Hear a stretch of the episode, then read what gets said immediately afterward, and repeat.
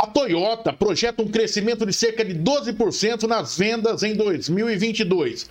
Para manter o ritmo em sintonia com o mercado regional da América Latina, a montadora estima um crescimento de 20% na produção em 2022 frente a 2021 nas plantas de Sorocaba e Indaiatuba. Em 2020, somente na planta de Sorocaba foram produzidos 54.183 Corolla Cross, 42.980 Yaris e 19.683 étios. Outro destaque foi a volta do terceiro turno em novembro de 2021, com 550 vagas geradas na cidade. 37% foram ocupadas por mulheres. Integrante da nossa equipe de formadores de opinião independentes, Alberto Cassone, especialista em marketing inteligência de mercado. Satisfação imensa, Alberto, tê-lo conosco aqui mais uma vez na nossa bancada. Como vê, qual a análise que faz destes números de crescimento por parte da Toyota?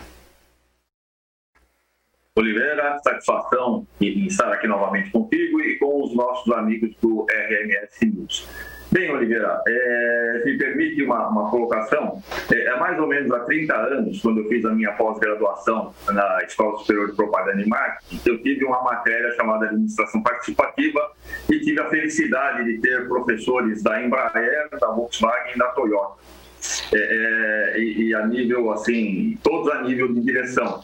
E tive até a chance de ter aulas com o, o, o ex-presidente da Volkswagen da Auto Latina, né, o senhor Wolfgang Sauer, e, e com um diretor de controle de qualidade da Toyota. Então, é, e naquela época, né, a Toyota, aqui no Brasil, na linha de automóveis, na linha de veículos é, utilitários, só produzia, né, montava o bandeirante. Tem muita gente que nem vai se lembrar desse Jeep, mas era um Jeep montado pela Toyota. Mas o que, que nós poderíamos dizer, o que eu poderia dizer é, de uma empresa, ah, notadamente como a Toyota? É, são empresas que adotaram, né, desde o mais remoto passado, um sistema de inteligência estratégica muito bem desenvolvido, né? onde as tomadas de decisões e todos os elementos envolvem todos os elementos é, é, dos públicos é, alvos que ela tem. Então, eu acredito seriamente na, na assertividade aí dessa previsão da Toyota, e, e, esperamos, obviamente, que, que não haja muito óbices aí do, mercado uh, do mercado externo e mesmo na arista interna, né, que influencie nessa retomada aí no crescimento. É, então eu vejo com assertividade isso e acredito que, que a Toyota está muito bem baseada e fundamentada naquilo que ela vai, que ela vai fazer. Né? É, é, e outra coisa que está mudando também é a questão uh, da mão de obra aí com, com relação às mulheres. Né? Uhum. Isso, o, desde aquela época, uh, uh, a gente quando eu fui fazer as visitas nas plantas das fábricas, a grande maioria da, da mão de obra, principalmente do metalúrgico, da, da área da indústria automotiva, era, era masculina, né?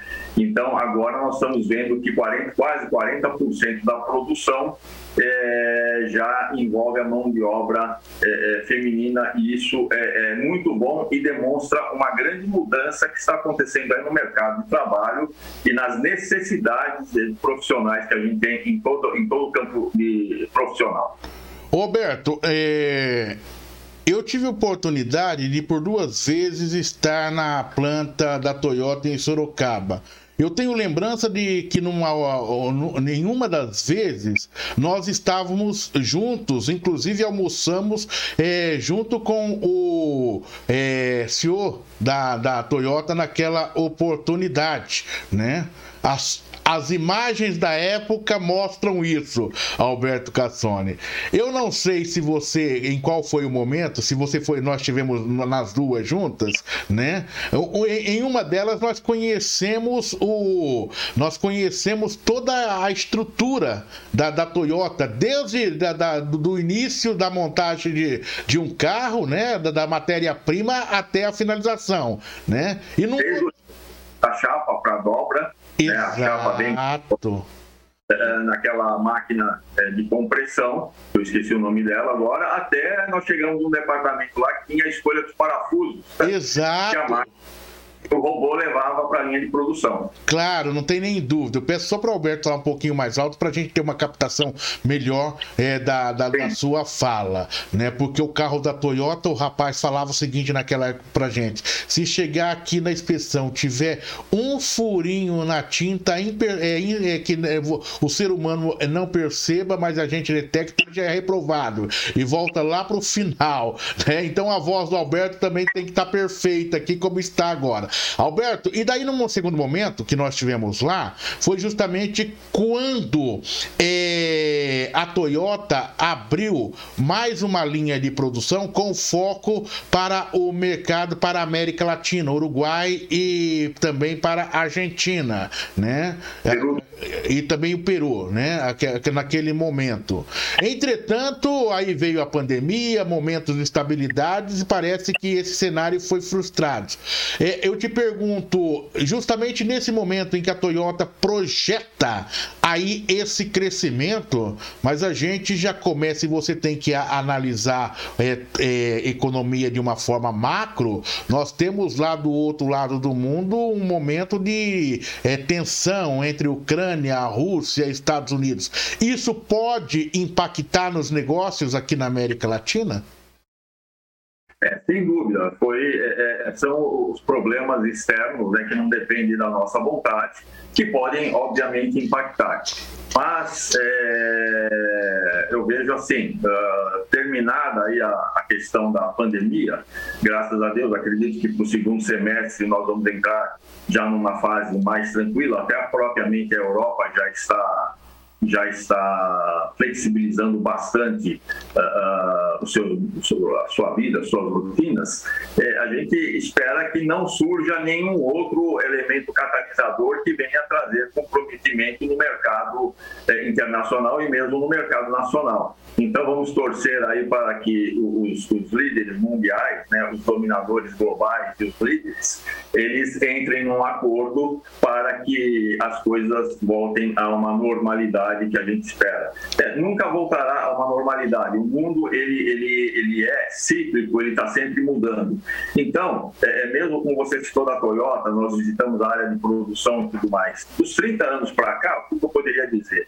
Os métodos produtivos eles estão mudando, migrando aí de um modelo uh, de produção muito convencional, muito hierárquico, focado apenas nas máquinas e equipamentos, onde o retorno marginal ele, ele é decrescente com o tempo. Né? Então, muitas empresas, como ela, até a Toyota e as empresas que são mais avançadas no, no seu Uh, no seu desenvolvimento organizacional, elas buscam enfatizar muito o capital social, né? diminuindo assim os números, os níveis hierárquicos é, é, fazendo com que as informações da empresa fluam de forma mais adequada. Né? E as tomadas de decisões é, permitem aí um, um retorno dos, dos, retornos marginais aí e a consequência, a consequente excelência da produção.